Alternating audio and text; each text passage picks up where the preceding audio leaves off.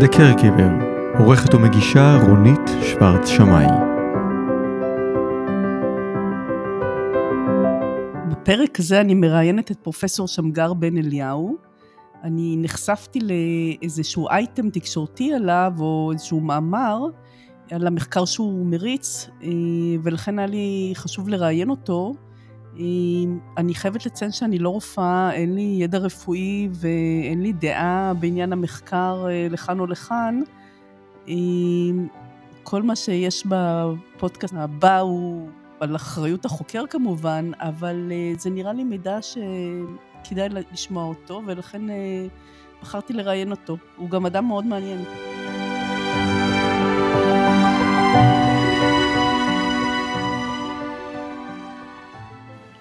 בוקר טוב, אני נמצאת היום עם פרופסור שמגר בן אליהו מאוניברסיטת תל אביב. בוקר טוב. Uh, הכי טוב שאני אתן לך להציג את עצמך.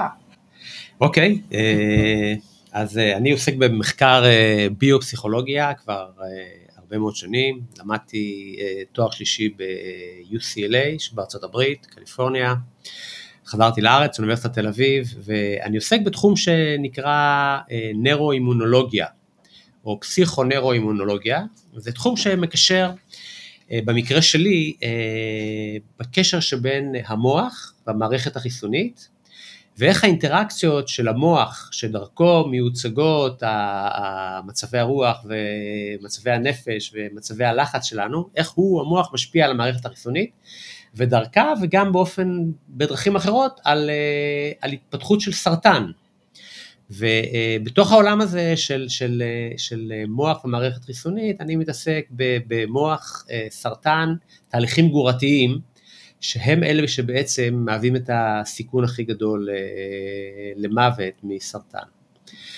אז את התואר הראשון שלי עשיתי במתמטיקה ומחשבים, ובתואר שני עשיתי בביו-פסיכולוגיה, ותואר שלישי עשיתי ב... ב-יו סי אל איי, גם כן בתחומים של ביו-פסיכולוגיה, ומאז אני, מאז שאני בארץ, אני בעצם עובד בשיתוף פעולה עם הרבה מאוד רופאים, בתי חולים, בית ספר לרפואה, פסיכולוגיה, ביולוגיה, משלב גם אני באופן אישי, וגם הסטודנטים שלי הרבה מאוד תחומים. בעצם אני הגעתי לך בעקבות מחקר שראיתי איפשהו ש... שראיתי אולי כתבה בטלוויזיה, אני לא זוכרת, שמאוד עניין אותי ספציפית. אני לא רופאה, ואני, זאת אומרת, אין לי שום ידע בתחום, אבל המחקר הזה מאוד עניין אותי בקטע של אה, תרופות לחולי סרטן מעי גס. כן. אה, בזמן, לפני ניתוח וכו'. אתה יכול כן. לספר? כן, בשמחה, בשמחה רבה. זה, זה התחום העיקרי שאנחנו עוסקים בו. אה, מה שאנחנו גילינו במהלך השנים, אה, זה שהתקופה שהיא סביב הזמן של הניתוח, היא תקופה מאוד קריטית בלהשפיע על תהליכים גורתיים של סרטן.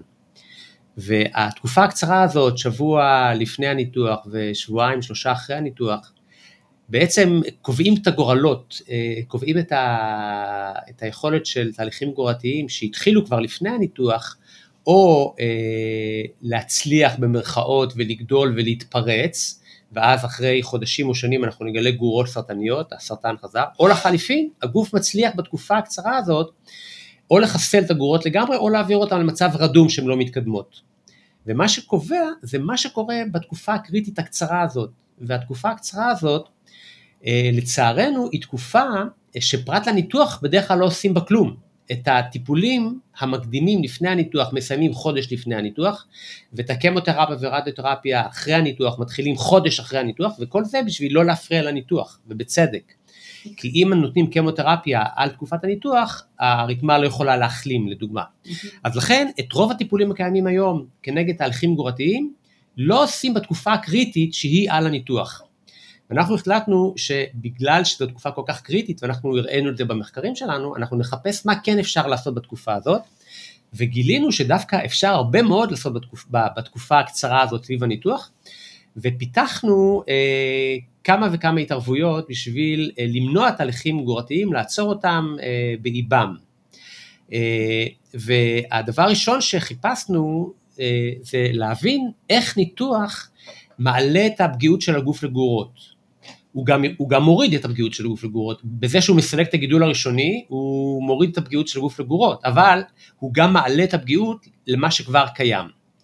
ואחרי תהליך של הרבה מאוד שנים של מחקר, גם בבעלי חיים וגם בבני אדם, הגענו למסקנה שבתקופה של הניתוח יש לפחות שתי תגובות חשובות של הגוף, שמעלות את הפגיעות של הגוף לגורות, וזה תגובת לחץ אדרנרגית, זאת אומרת הפרשה של אדרנלין ונורדרנלין, ותגובת דלקת של פרוסטוגלנדין, הפרשה של חומר שנקרא פרוסטוגלנדין E, שהוא אחד מהחומרים שקשורים לדלקת ולכאב, ואלה תגובות טבעיות של הגוף, ובמצבים טבעיים אלה תגובות טובות, כשבן אדם רץ בשדה והוא נשרט והוא נחבל והוא ננשך על ידי הזאב, הוא צריך את שתי התגובות האלה, אבל כשהוא על שולחן הניתוחים, במצב סטרילי, ושלא חסר לו אה, גלוקוז בגוף, הוא לא צריך את התגובות האלה, התגובות האלה בין היתר מה שהן עושות, הן עושות שני דברים, א', הן מדכאות את הפעילות החיסונית, שאחראית להרוג תהליכים גורתיים, להרוג תאים סרטניים וגורות קטנות, וב' באופן ישיר, גם תגובת הלחץ האדרנרגית, וגם התגובה של הפרוסטגלנדין, באופן ישיר גורמים לשריות של הסרטן, להיות אגרסיביות יותר, להתחלק, לפרוץ, לגדול, ולהעצים את התהליכים הגורתיים שהם, שהם אה, אה, כבר התחילו לפני כן. אוקיי, רק רגע, סליחה, כן. יש לי שאלה. שנייה, אבל הלחץ וה, והדלקת הזאת מצויים גם לפני, חודשיים לפני, כאילו למה הניתוח הוא נקודת כן, זמן א', הזאת קריטית? לא, אני קצת חולק עלייך, הם נמצאים okay. לחץ ודלקת, וכן, זה דברים שקורים בגוף, אבל הניתוח מאוד מעצים אותם. התגובות הלחץ והדלקת שקשורות לניתוח מגיעות מתוך הידיעה, ברמה הפסיכולוגית, יש לי סרטן, אוי ואבוי, ובצדק, okay. ועצם הניתוח עצמו, החיתוך של הרקמה והקור וחומרי הרדמה גורמות לתגובות לחץ פיזיולוגיות של הגוף, אוקיי, להפרשה של אדרנלין או אדרנלין, וכמובן הפגיעה ברקמה גורמת לתגובה דלקת מאוד חזקה. Mm-hmm. זאת אומרת, התגובות האלה, שהן תגובות טבעיות ואדפטיביות במצבים מסוימים, בתקופת הניתוח א' הן מאוד מאוד חזקות, שניהן קורות, והן גם הרסניות מבחינת תהליכים גורתיים. אוקיי, זאת אומרת שהניתוח הוא באמת נקודה אה, יוצאת כאילו, היא יוצאת דופן, לגמרי, יוצאת דופן בעוצמת התגובת הלחץ והדלקת, והתגובות מתחילות כבר כמה ימים לפני הניתוח, כמובן תגובות הלחץ הפסיכולוגיות, המשיכות גם, גם ימים ושבועות אחרי הניתוח, תגובת הדלקת יותר מצומצמת לזמן של הניתוח, היא מתחילה אה, כבר יום יומיים לפני הניתוח, ממשיכה שבוע שבועיים אחרי הניתוח, דרך אגב דבר מעניין זה שתגובות הלחץ עצמן, מעלות את המצב הדלקתי של הבן אדם, זאת אומרת, תגובת לחץ מעלה מצב דל, דלקתי, כן. וגם להפך, אז זה דברים גם שמזינים אחד השני, הלחץ והדלקת. אוקיי, עכשיו, סתם פתאום אני נזכרת באיזה, יכול להיות דעה קדומה ששמעתי, שהרבה פעמים לא צריך לנתח, צריך נורא להיזהר, לפעמים הניתוחים בסרטן, כן. הם מעודדים גרורות אחר כך. זה מאוד, זה מאוד, א', זה, לא, זה נכון שהניתוחים מעודדים אה, גרורות, אבל, אבל זה לא אומר שלא כדאי לנתח, הניתוחים גם מונעים גרורות. מה שחשוב בעצם בתוך הפציינט זה, זה המאזן שבין האפקטים המיטיביים של הניתוח והאפקטים המרעיים של הניתוח. בגדול חייבים כמעט תמיד להתנתח, כי נכון להיום בינתיים בסרטנים סולידיים, נניח כמו סרטן המעי, אין לנו כרגע דרך טובה להרוג את ה... להוציא ולהיפטר מהרקמה הסרטנית ללא ניתוח.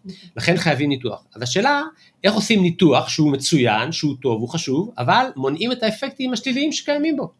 בשביל זה עבדנו על, ה, על המחקר, והגענו לתובנות האלה שתגובות לחץ ודלקת הן מזינות את רוב החלקים השליליים של הניתוח, והשתמשנו בתרופות קיימות, בטוחות, ללא פטנט, בדיוק בשביל להקטין למינימום האפשרי והנחוץ את תגובות הלחץ והדלקת בזמן הניתוח, וככה להישאר עם האפקטים החיוביים של הניתוח, ולהימנע או להקטין ככל אפשר את האפקטים השליליים של הניתוח. ופיתחנו טיפול תרופתי, שמבוסס על שתי תרופות, אחת שהיא אה, נקראת אה, דרלין או פרופרנולול, והיא תגובה שהיא חוסמת את האפקטים של אדרנלין, משתמשים בה למצבים של אה, מחלות לב, משתמשים בה למצבים של אה, לחץ פסיכולוגי, זו תרופה שבדרך כלל רופא משפחה יכול לתת אותה בקלות, אה, זו תרופה אחת מאוד ידועה בטוחה שאנחנו משתמשים בה, והתרופה השנייה נקראת אה, טופן, היא תרופה שהיא אה, מונעת דלקת, מונעת כאב, גם היא בטוחה וטובה ויש לה הרבה ניסיון, השילוב של שתי התרופות האלה על תקופת הניתוח בבעלי חיים הקטין בצורה דרמטית את התהליכים הגורתיים, וגרם לכך שיותר חיות יישארו בחיים. Mm-hmm. לקחנו את השילוב שתי התרופות האלה ועברנו למחקר בבני אדם, אנחנו כבר עושים יותר מעשר שנים מחקר בבני אדם, האמת היא שלוש עשרה שנה כבר מאז התחלנו את המחקרים הראשונים בבני אדם, והעברנו את הטיפול הזה ופיתחנו אותו גם בחולי סרטן שד, בחולי סרטן מעי, ונכון להיום כבר סיימנו שלושה מחקרים קליניים קטנים, שניים בחולי סרטן שד ואחד בחולי סרטן מעי. ואנחנו מתחילים לטפל בפציינטים בשילוב של שתי התרופות האלה, כבר חמישה ימים לפני הניתוח, ממשיכים ביום הניתוח במינון הכי גבוה, כי הניתוח עצמו גורם להכי הרבה תגובה, ואחרי הניתוח ממשיכים אה, לתקופה של שבוע, שבועיים, שלושה, תלוי בסוג הסרטן, אה, יורדים במינון של התרופות באופן הדרגתי. זה כל הטיפול, הוא בסך הכל בסדר גודל של בין עשרה ימים לחודש, נתחיל חמישה ימים לפני הניתוח, אין תופעות לוואי, כי אלה תרופות פשוטות, ידועות, אה, בטוחות, נכון להיום לא כל הפציינטים יכולים לקבל את התרופות האלה, מי שיש לו נניח אסתמה פעילה, לא יכול לקבל אה, דרלין, כי זה יכול לעצר את הסימפונות שלו עוד, okay. אם אנחנו נדע שזה מציל חיים, כמו שאנחנו מאמינים, אנחנו כבר די יודעים את זה, אז גם האנשים האלה יכולים לקבל את התרופות האלה, תחת השגחה הרפואית, mm-hmm. אז התרופות האלה תהיינה זמינות כמעט לכל פציינט, כמעט, ולהערכתנו הן יכולות להקטין את הסיכויים של חזרה של גורות, ובכך להציל חיים של חולי סרטן.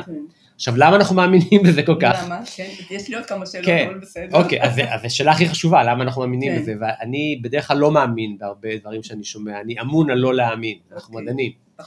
אז בבעלי חיים הראינו את זה בשבעה, שמונה סוגים שונים של סרטן, שהטיפול התרופתי הזה על תקופת הניתוח, מציל חיים של חולדות ועכברים, אבל מציל את החיים שלהם והסרטן לא חוזר. בבני אדם, בכל המחקרים שאנחנו עשינו, ואנשים אחרים שכבר התחילו להשתמש גם בשיטות שלנו, מה שראינו זה שאתה יכול לקחת את הגידול הסרטני מהבן אדם, שהפצ... שהרופאים מוציאים, כן, הסולידי, שהרופאים מוציאים בניתוח, ולהסתכל על היכולות הגורתיות שלו. יש מדדים מולקולריים שאתה יכול למדוד, זה עולה הרבה כסף, אנחנו עושים את זה, טכניקה מורכבת, אבל אתה יכול לבדוק ולקבל תשובה עד כמה הרקמה הסרטנית הזאת היא גורתית או לא גורתית.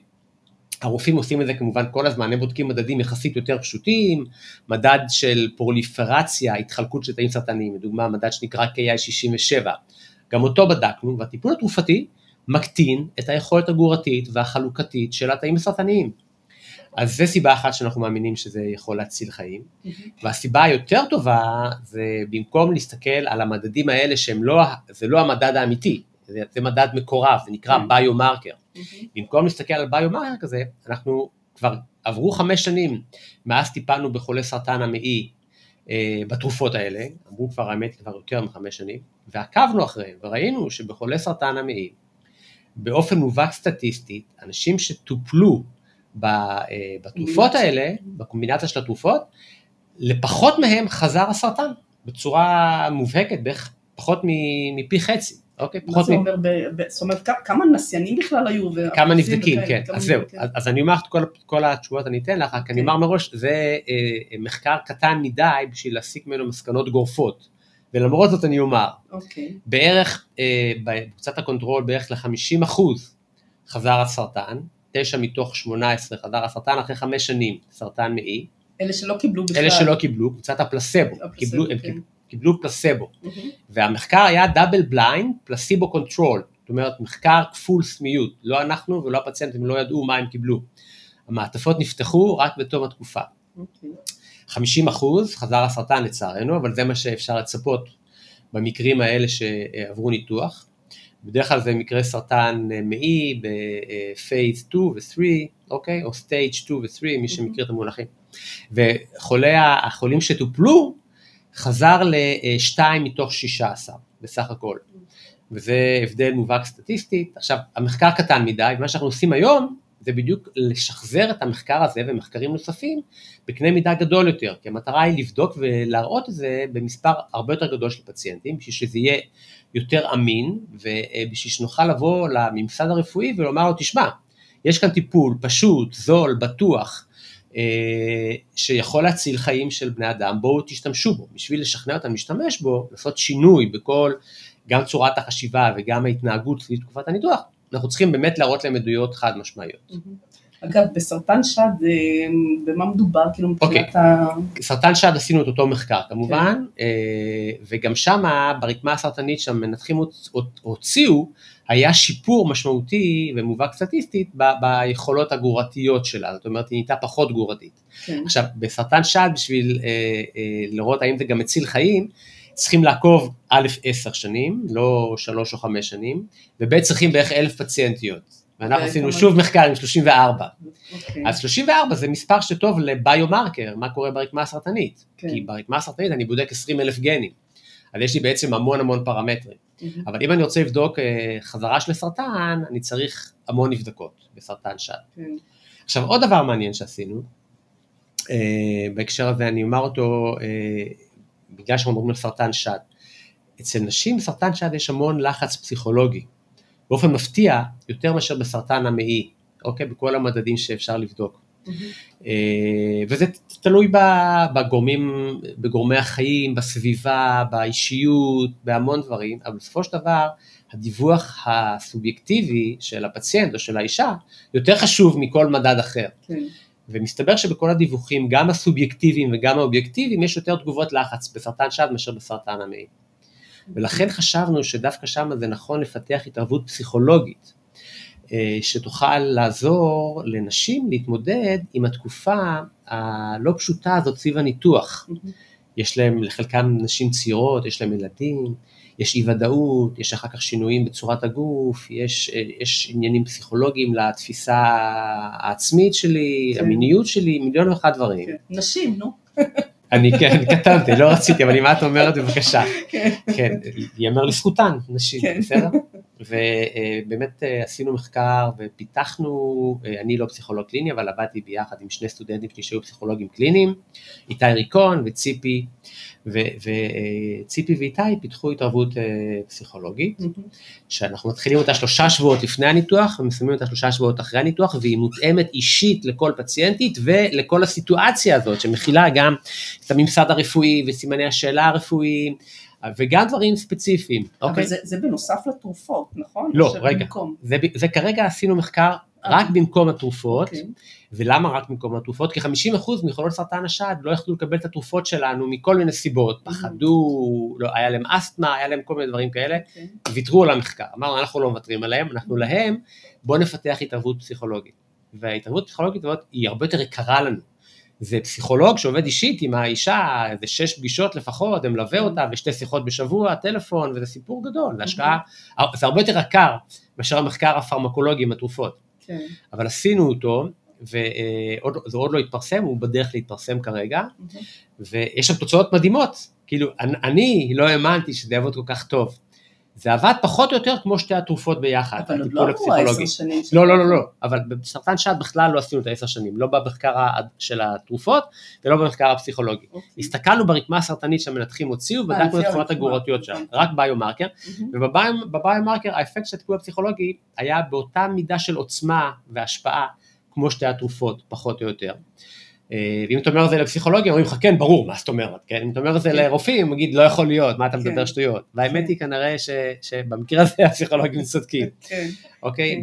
ובאמת, עכשיו, מה שעוד מעניין זה שהאפקטים לרקמה הסרטנית, הם היו אחרים, הם היו באותו סדר גודל, אבל היו אחרים. היו דברים שהטיפול התרופתי לא הצליח לעשות, הפסיכולוגי כן עשה, והיו דברים שלהפך, שהפסיכולוגי עשה, והטיפול התרופתי לא הצליח לעשות, והסיבה היא שהטיפול הפסיכולוגי עוסק במגוון תגובות מאוד גדול של תגובות לחץ, והטיפול התרופתי מתעסק בתקופה מאוד נקודתי, באפקטים של אדרנלין, ולא באפקטים של קורטיזול, ולא באפקטים של הורמוני לחץ אחרים וכו' וכו'. עכשיו, תגיד, איך הגעתם בעצם בכלל דווקא לשתי התרופות האלה? מלכתחילה? ידענו, הבנו שניתוח גורם לבעיה, ראינו את זה בהרבה מאוד מחקרים, שפרסמנו בז'ורנלים הכי טובים, בסיין, את זה שניתוח עצמו הוא גורם סיכון להתפתחות של גור. אז אמרנו, אוקיי, בואו נחפש. ועברנו בצורה מסודרת על כל התגובות הפיזיולוגיות של הגוף לניתוח, וזיהינו, זה לקח לי רק חמש עשרה שנה, אבל זיהינו ופיתחנו את הטיפול בהתאם לזיהוי הזה. עכשיו, עוד שאלה שמתעוררת בי, לאור מה שאתה אומר, הרי יש, אתה יודע, לא רק פסיכולוג, מיינדפולנס, מטפלי גוף נפש, יוגה, אני יודעת. תראו, אני קטונתי, אני לא רוצה לומר שמשהו יותר טוב ממשהו אחר, אוקיי? אני חושב שאולי כולם יכולים לעזור במידה מסוימת. הטיפול שאנחנו פיתחנו כלל גם מיינדפולנס, וגם כל מיני תרגילי הירגעות, וגם, וגם בהיותו מותאם אישית לכל פציינטית, הפסיכולוג יושב עם האישה אחד, אחד על אחת, או אחת על אחת, ומברר איתה בדיוק מה מקורות הלחץ שלה, ומתאים לה את מה שמתאים לה. לחלק לא מתאים לדבר על, ה, על מערכת היחסים עם המשפחה, ולחלק מאוד מתאים, אוקיי? לחלק לא מעניין את מי המנתח ומי המרדים, וחלק אם, אם היא לא תדע באיזה חומרים מרדימים אותה, היא לא תישן בשקט בלילה. אז הוא מזהה, והוא מטפל בהתאם, יחד עם האישה, ומתאים את הטכניקות המתאימות, ולכן אנחנו רואים יתרון גדול, וגם זה, זה חייב להיות מותאם לתקופה של הניתוח. אתה לא, זה לא כמו שאתה, אתה, אתה לא יכול להתחיל יוגה סתם, לומר אוקיי, בואו נתחיל עכשיו, שבוע, יש לי בעוד שבוע ניתוח, בואו נתחיל לעשות יוגה.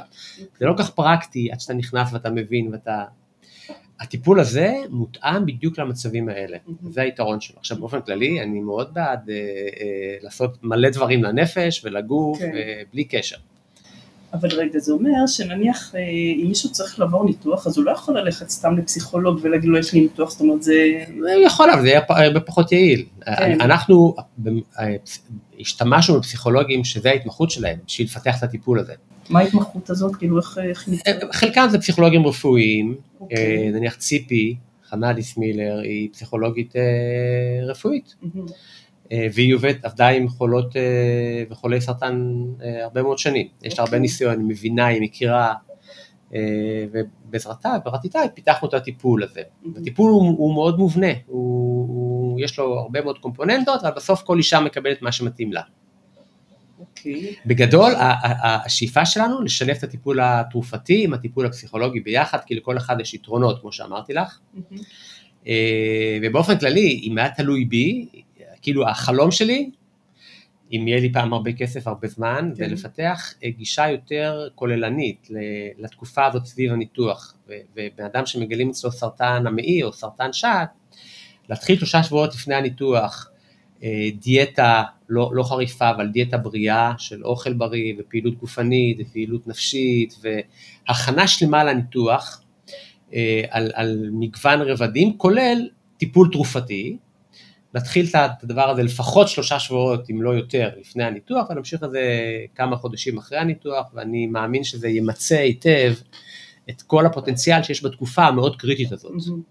אגב, אנחנו מדברים על שד ועל מעי, אולי לבלב, אבל יש עוד המון סוגי סרטן. רוב סוגי הסרטן, מה שאנחנו עושים רלוונטי לרוב סוגי הסרטן, בטח לסרטן אור וללבלב ולריאות. למה אתה אומר בטח? כי יש שם סוליד? לא, כי יש סרטנים שיודעים שהם יותר רגישים, פחות רגישים למערכת החיסונית. לדוגמה, בסרטן אור אנחנו יודעים שבשלבים המוקדמים הוא מלנומה רגישה לפעילות חיסונית. וההתערבות שלנו טובה בהקשר הזה, בלי ספק. אז זאת אומרת, צריך לעשות קודם קטגוריזציה של סוגי הסרטן. סרטן, דוגמה מוח, אני לא יודע. פשוט לא חקר על זה מספיק, אני לא יכול לומר שזה יעזור שם, אבל בכל הסרטנים האחרים הייתי מאמר שזה יעזור באותה מידה כמו שזה עזר בסרטן מעי. אגב, ומה מונע ממכם לעשות מחקרים גדולים? כסף. כסף. הטיפול שלנו, הטיפול שפיתחנו, מבוסס על תרופות קיימות, שאין להם פטנט, ואין רווח כלכלי בלמכור אותם. אנחנו, כל הטיפול הוא מאוד קצר, שום חברה לא תרוויח מזה שהיא תמכור מאה כדורים, כשהמחיר שלהם הוא כמו של אספירין, או כמו של טופן, אוקיי? המחקר עולה הרבה מאוד כסף, אנחנו בשביל לעשות מחקר טוב של נניח חמש מאות פציינטים, צריכים בערך עשרה מיליון דולר. חברות תרופות משקיעות לא עשרה מיליון דולר, משקיעות מאות מיליוני דולרים, בשביל אחר כך להרוויח מיליארדים על התרופות החדשות שיש להם פטנט. במקרה הזה אין פטנט, ולכל חברת תרופות יכולה לייצר את התרופות, ולכן לא משתלם לאף אחד, לשום חברת תרופות, להשקיע את הכסף הזה. בדרך כלל חברות תרופות עושות את המחקר בשלב שבו אנחנו נמצאים. בדרך כלל הן קונות את הפטנט ורצות איתו, ולא חשוב, גם אם התרופה רק מאריכת החיים בשלושה חודשים, בסבל נוראי, הם בסוף ימכרו אותה, יחזירו את ההשקעה שלהם וירוויחו הרבה כסף.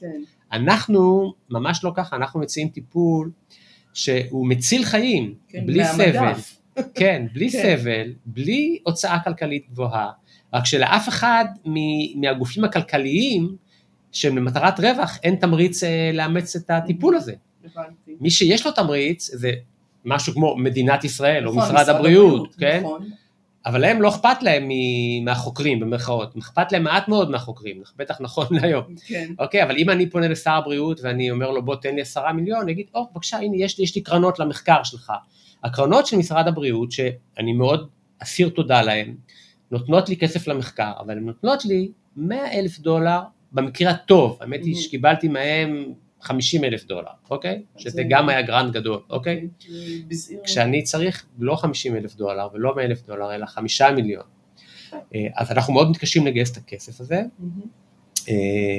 מהמקורות בארץ, גם בחול מאוד קשה לגייס כסף, כי בדרך כלל, כי בדרך כלל מקובל וידוע שחברות התרופות עושות את המחקר בשלבים האלה. עם האינסנטיב, להם יש את האינסנטיב, נכון. בדרך כלל החוקרים גומרים את המחקר בשלב שאני הייתי לפני חמש או עשר שנים, ואומרים תודה שלום, מוכרים את הפטנט, ועושים דברים אחרים. במקרה הזה אין מי שיקנה את הפטנט, כי אין פטנט, ואם מישהו רוצה לקדם את המחקר הזה לטובת הצלת חיים, מטרה שולית בכל עולם הרפואה לפעמים, אז, אז הוא, הוא צריך לעשות את זה לבד. הבנתי. טוב, עצור לשמוע דרך אגב. כן. טוב, דיברנו על סטרס ורציתי קצת לפתח אולי את הנושא של הסטרס דווקא. סטרס הרי יכול ללווה בכל מיני מצבים, עבודה, בידוד חברתי, חיי נישואים לפעמים, כאילו יש הרבה גורמים לסטרס בחיים שלנו, לא חסר. יש איזה, זאת אומרת, הקורלציה בין סטרס לסרטן, כן. היא מובהקת? לא, בגדול לא, אוקיי. בגדול חשיפה של בן אדם למצבי לחץ, אז אני עכשיו, אני קצת אשכלל את מה שאת אמרת, בסדר? כן. יש גורמי לחץ חיצוניים, קוראים להם סטרסורים, ויש תגובות לחץ של הבן אדם. א', אנשים שונים יגיבו אחרת לאותו מצב לחץ חיצוני, בסדר? נכון. חלק נורא ייהנו וחלק נורא יסבלו, אוקיי? זה דבר אחד. אבל בוא נניח עכשיו שאנחנו כבר מסתכלים לא על הסטרסור החיצוני, אלא על התגובה הפיזיולוגית הפנימית, בסדר? Okay. אז, אז כן, רוב האנשים יגיבו למצבי לחץ חיצוניים בתגובת לחץ פנימית, ודרך אגב זה דבר טוב. תגובות הלחץ, הבסיס הביולוגי שלהם הוא אדפטיבי, הוא חיובי. הם מכינות הגוף להתמודד עם מצב הלחץ, mm-hmm. בסדר? וכשהגוף מעלה אדרנלין, זה טוב כי אה, הוא מעלה קצב לב ולחץ דם, אז הוא נותן יותר זרימה של דם לשרירים, הוא צריך לברוח או להילחם, okay. וזה הופך את הגליקוגן לגלוקוז, נותן לנו חומרי אה, אה, אה, דלק, בעירה, אנרגיה, כן, כן בעירה. Okay.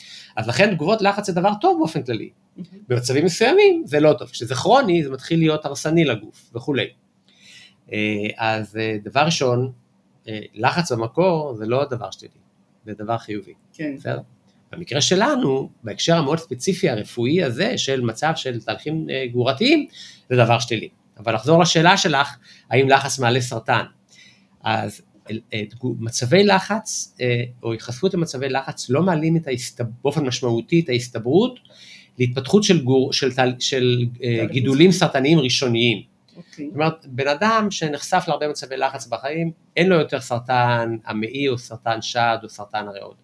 אם יש לו, אז זה בחמישה או עשרה אחוז יותר, לא, לא מעבר לזה, בסדר? זה לא שלא משפיע בכלל, אבל לא משפיע בצורה משמעותית. אולי, אולי חמישה או עשרה אחוז הבדל, בסדר? בשביל זה לא הייתי משנה את החיים ולא הייתי סובל, או לא הייתי נמנע מ, מ, מהדברים החשובים בחיים שבדרך כלל באים מתרגשות, מתרגשות זה לחץ. זה סבבה, אוקיי? דבר אחד. אבל בניגוד לכך, מצבי לחץ ותגובות לחץ כן מאוד משפיעות על תהליכים גורתיים. ברגע שכבר יש סרטן, יש גידול ראשוני, אז תהליכים גורתיים מאוד מושפעים ממצבי לחץ. ולכן, אחרי שגילינו את הסרטן, אז צריכים להקטין את תגובות הלחץ של הגוף, כי תגובות הלחץ האלה מאוד מעודדות ומעצימות את התהליכים הגורתיים. ועד שלא הוצאנו ונפטרנו מהסרטן, הייתי נזהר מהחשפות למצבי לחץ קשים, עד כמה שאפשר, כן? והייתי מנסה לחסום את תגובות הלחץ בכל מיני דרכים, פסיכולוגיות או תרופתיות. אבל אנחנו מדברים על תרופה שהיא כבר אחרי פוסט ניתוח, כאילו זה יכול להיות גם שלוש שנים אחרי בעצם, נכון? לא, בדרך כלל ברוב הסרטנים, שלוש שנים אחרי כבר או שאין גורות או שגורות התפרצו, ברוב הסרטנים, אוקיי? סרטן שד מגיע גם עד עשר שנים, אבל, אבל אחרי שלוש שנים הגוף כבר התייצב מזמן, ו- okay. או שהוא הביא את הגורות למצב מאוד רדום, או, שהוא הביא את ה... או, או שהם כבר התפרצו. אוקיי, אז על איזה תקופה אתה מדבר שלאחרי הניתוח בעצם?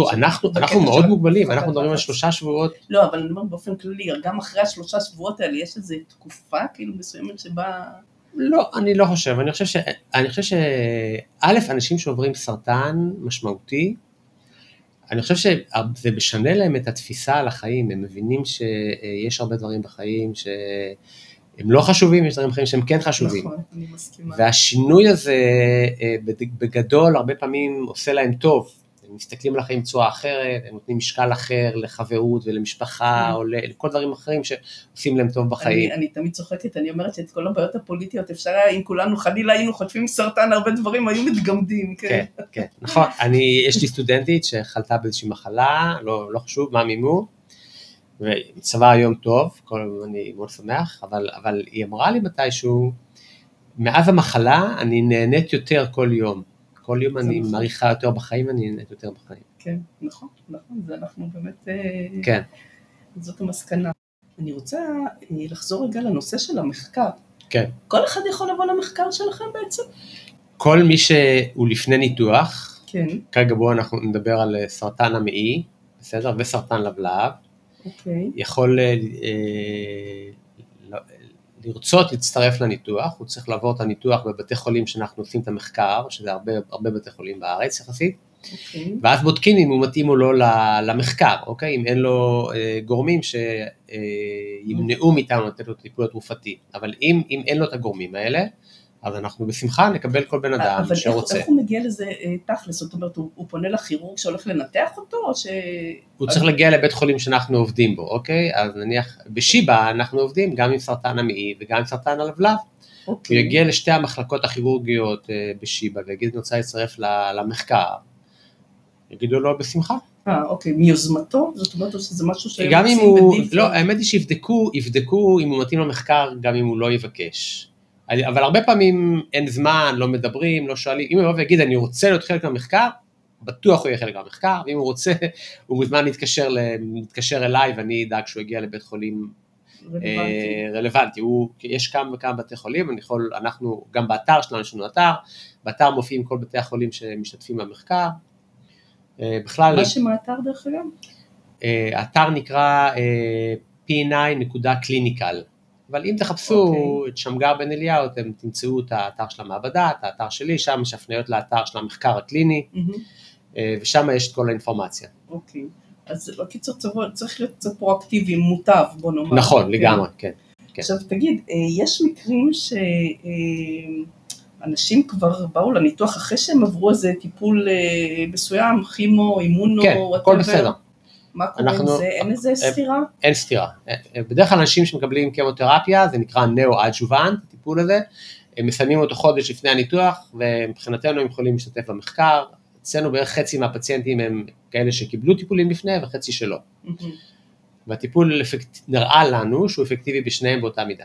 אוקיי. עכשיו, מה קורה עם כאלה שחזר להם סרטן, שפתאום... זה כבר סיפור אחר, אוקיי, אז אנשים שכבר התגלה להם גרורות, אנחנו כרגע לא מטפלים בזה, לא מתעסקים בזה, האם הטיפול שלנו יכול להיות רלוונטי? כן, יכול להיות רלוונטי גם למצבים אחרים, של התפתחות של סרטן, באופן כללי, השילוב של התרופות הזה, אני מעריך שהוא יקטין תהליכים של גדילה של סרטן, של כמעט כל סוג של סרטן. וזה בגלל שהרקמה הסרטנית עצמה מכירה את החומרים האלה, היא אוהבת אדרנלין, אוהבת פרוסטוגלנדין ומנצלת אותם לטובתה, okay. ולכן חסימה שלהם כנראה שתעזור, אבל אני לא רוצה לומר סתם, לא בדקנו, לא חקרנו את זה, okay. אנחנו חקרנו בעיקר את התהליכים הגורתיים אה, פר סט, זאת אומרת לא גורה קיימת גדולה, אלא גורה שהיא בשלב התאבות, כשהיא mm-hmm. קטנטנה, okay. עליהם אנחנו יכולים מאוד להשפיע. הבנתי. אבל, זאת אומרת, אבל נניח מישהו שהוא כבר באמת חי עם סרטן כמה שנים, כן. שהסרטן מתפתח בקצב כזה או אחר, יש לו מה לקחת את הקומבינציה הזאת? אולי, לקחת? אני לא יודע, אולי. לא, לא יודעים. כן, אוקיי. אני לא רוצה לומר אותה. כן. עכשיו, אני ראיתי איזה מאמר שפרסמת בזמנו, משהו שנקרא Stress Management Intervention. כן. מה הכוונה שם זה? אני חושב שזה מה שסיפרתי לך בסרטן שד. אוקיי.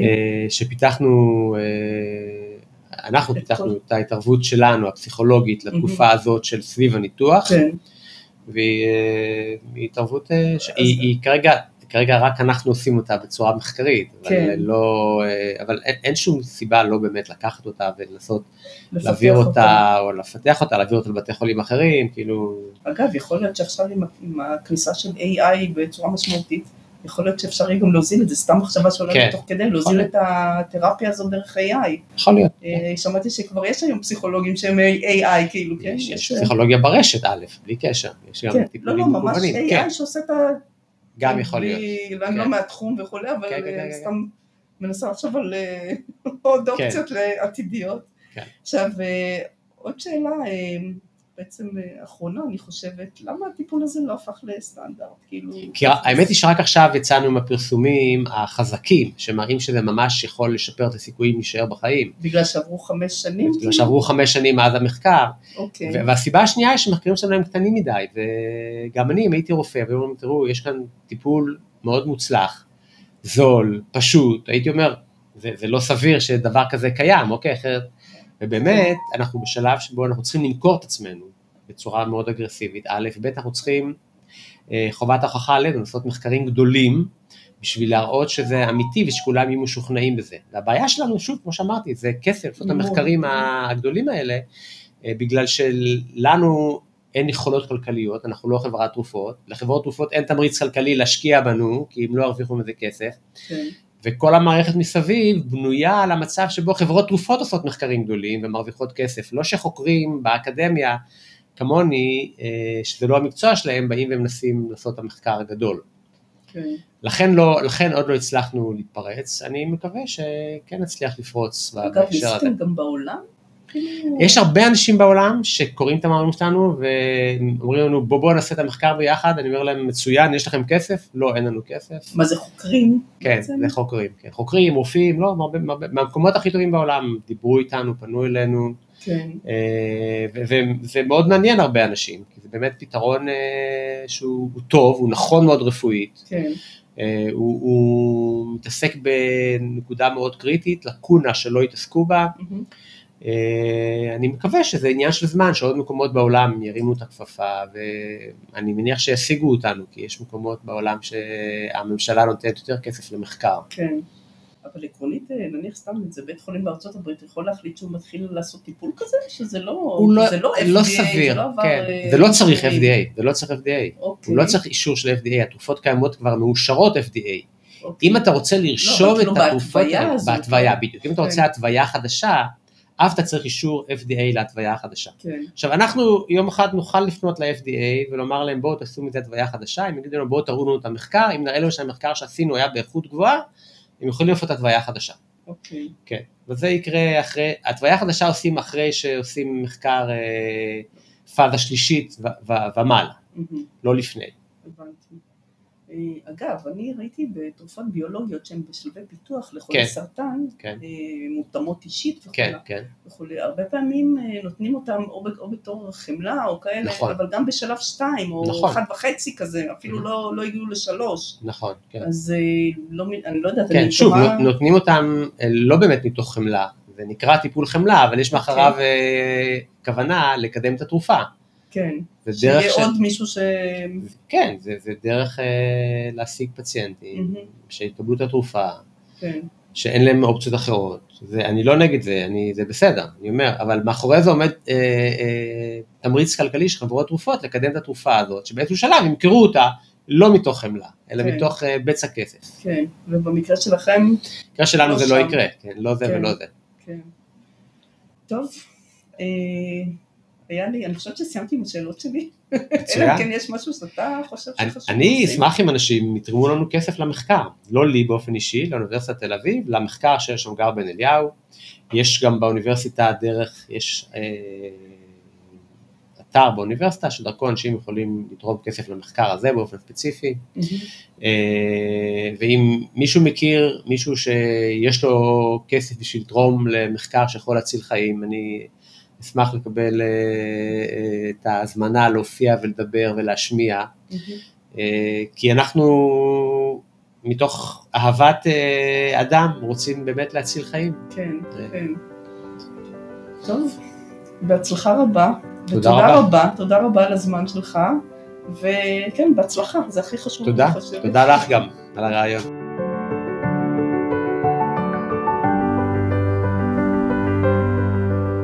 אתם ואתן האזנתם לפודקאסט המלווה או המלווה בהגשת רונית שוורץ שמאי. מכירים מלווה או מלווה שהפודקאסט יכול לעזור להם? שתפו אותם. למידע נוסף ייכנסו לאתר דה קייר גיבר דוט אינפו ולחצו follow לקבלת התראה בכל פעם שעולה פרק חדש. נתראה בפרק הבא.